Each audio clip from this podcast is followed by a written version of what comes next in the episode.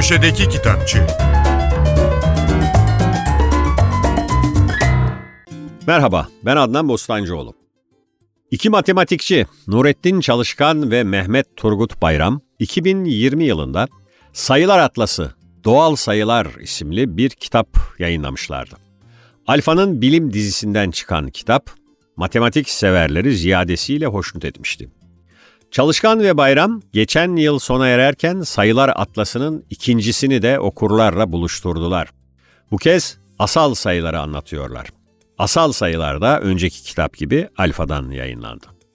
Nurettin Çalışkan ODTÜ Matematik bölümünden yüksek lisans ve doktorasını da aynı bölümde yaptı. İlk kitabı ODTÜ Tarihçe 2002 yılında, ilk matematik kitabı Matematik ve Hata ise 2006 yılında yayımlandı.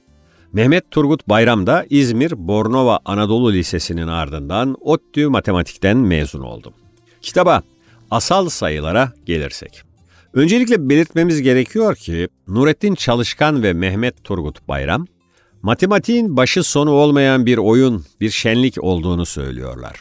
Matematik eğlencelidir diyorlar. Neşeli olmayı gerektirir. Zira eğlencesiz, şenliksiz, neşesiz oyun can sıkıcıdır. Hal böyle olunca asal sayıları anlatan bir kitap ne kadar eğlenceli olabilir ki deyip önyargıyla yaklaşmayın. Çalışkan ve Bayram'ın dert ettikleri mesele zaten matematikle ilgili bu ön yargıyı yıkmak. Öyleyse bir şansı hak ediyorlar. Meraklısı için bir örnek vereyim. Bilinen en büyük asal sayı sizce kaç? Söyleyeyim. 24 milyon 862 bin 48. Hayır bu bilinen en büyük asal sayı değil. Bu en büyük asal sayının basamak sayısı. Şöyle diyelim, bu asal sayıyı yazabilmek için A4 büyüklüğünde 6000 sayfalık bir deftere ihtiyacımız var. Bir de yanlış anlaşılma olmasın. Bilinen en büyük asal sayı elbette sonuncu asal sayı değil. Zira asal sayılar da sonsuz. Efendim sözü daha fazla uzatmadan Boğaziçi Üniversitesi'nden Profesör Doktor Ferit Öztürk'e kulak verelim. Bakın Çalışkan ve Bayram'ın kitabı için ne diyor? Bu kitabı itidalli okuyun, kendinizi sakının. Başka diyarlara gittiğinizi, dengenizi yitirdiğinizi hissederseniz hemen kitabı kapayın, beş kez derin nefes alın. Zira beş en küçük dengeli asal sayıdır. Ayrıntılar içeride. Ve son söz kitabın yazarlarının. Biraz hayal gücü ve bolca bilgi ile sayılar atlası oyun alanınız olmaya hazır, sizleri bekliyor. 16. yüzyıl Avrupa'sının en ünlü simalarından bilgin ve ilahiyatçı Desiderius Erasmus'un hümanizmin başyapıtlarından biri olarak kabul edilen Deliliğe Övgü isimli eseri Can Yayınlarından yeni bir baskı yaptı. Kitabın çevirmeni Şebnem Sunar. Erasmus 1466-1536 yıllar arasında yaşadı. Yazılarıyla o dönemin en önemli fikir kalkışması olan reform hareketi üzerinde derin etkiler yaratmıştı. 16. yüzyılda Luterciler ile Katolikler arasında yaşanan savaşta her iki tarafta onu kendi yanlarına çekmek istemişse de taraf olmamayı seçmişti Erasmus. En önemli yapıtı hiç kuşkusuz bugün bahsini ettiğimiz deliliğe övgü idi.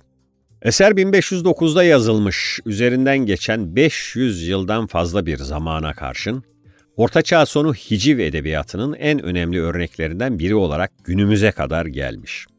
Erasmus taslağını İtalya'dan İngiltere'ye yaptığı bir yolculuk sırasında çıkardığı bu eserini dönemin büyük düşünürlerinden dostu Thomas More'un evinde yazmış. Kitabı da ona ithaf etmiş. Delile övgü Ortaçağ sonunda Rönesans ve Reform hareketlerinin yolunu açan düşünsel iklime katkı yapmış başlıca eserlerden biri. Aynı zamanda hümanist düşüncenin başyapıtlarından. Temellerini insanın evrensel bir değer taşıdığı düşüncesi üzerine kuran hümanizm, insanın hiçliğini esas alan Orta Çağ'ın bağnaz Hristiyanlık inancı tarafından delilikle eşdeğer görülüyordu. Dolayısıyla Erasmus'un Katolik bağnazlığına yönelttiği eleştirilere Delile övgü ismini vermesi tesadüf değildi. Erasmus eserini iki temel görüşün karşıtlığı üzerine kurar. Bunlardan birine göre gerçek bilgelik deliliktir. Öteki görüşe göre ise kendini bilge sanmak gerçek deliliktir. İnsana yeryüzünde yaşama gücü kazandıran şey gerçek bilgelik olma niteliğiyle doğrudan doğruya deliliğin kendisidir.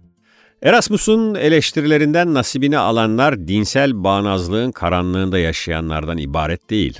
Papazlar ve ilahiyatçıların yanı sıra dönemin entelektüelleri, öğretmenler, filozoflar, tüccarlar, avukatlar hatta krallar da bu eleştiri oklarından nasiplerini alıyor. Bu niteliğiyle deliliğe övgü çağlar boyunca bağnazlığa karşı kaleme alınmış en yetkin başyapıtlardan biri ola geldi. Herkese iyi okumalar, hoşçakalın. Köşedeki Kitapçı